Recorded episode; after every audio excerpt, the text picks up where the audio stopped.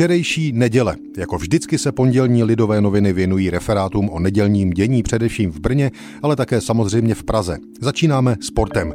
Sportovní klub Královo pole zahajuje činnost. Příjemné překvapení uchystal sportovcům SK Královo pole, který v parku bývalé kadetky opravil tenisový dvorec a společně se Sokolem upravil pěkně fotbalové hřiště. Poloha hřiště v parku je ideální a hřiště nepotřebuje se než po deštích trochu urovnat a oset travou. Je to krásný úspěch houževnaté práce členstva klubu.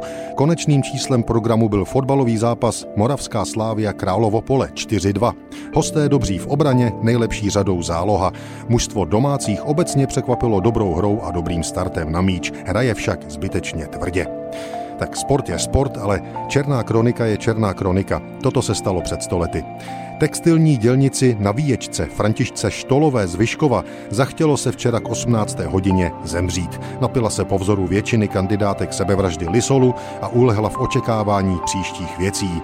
Když to však začalo být nepříjemné, křičela zoufale a upoutala tak na sebe pozornost bližních z domu, kteří okamžitě zjednali lékařskou pomoc. Za chvíli potom se vezla v měkkém autu záchranné stanice do zemské nemocnice. Lidové noviny před stolety pak přinášejí dvě tak říkajíc kolejové zprávy, obě z Prahy. Ta první je o srážce tramvají v Sadové třídě. O 13. hodině vrazil vůz číslo 386 na trati číslo 1 do vozu jedoucího týmž směrem na trati číslo 13. Nárazem byly oba vozy tak poškozeny, že byly k další dopravě obecenstva úplně neschopny. V předním motorovém voze jedoucí Josef Mil ze Žižkova utrpěl otřesem vážné vnitřní zranění.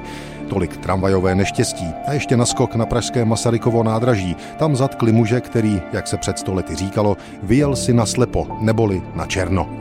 Nezaplatil jízdné z Prahy do Pardubic. Udal, že se jmenuje Alois Lízner a že utekl z Ruska ze zajetí, že je tři měsíce na cestě a jede do Vídně, kam šprý přísluší. Vyšetřování však zjistilo, že je to Lízner z Batusic u Trutnova, příslušný do Libňotova.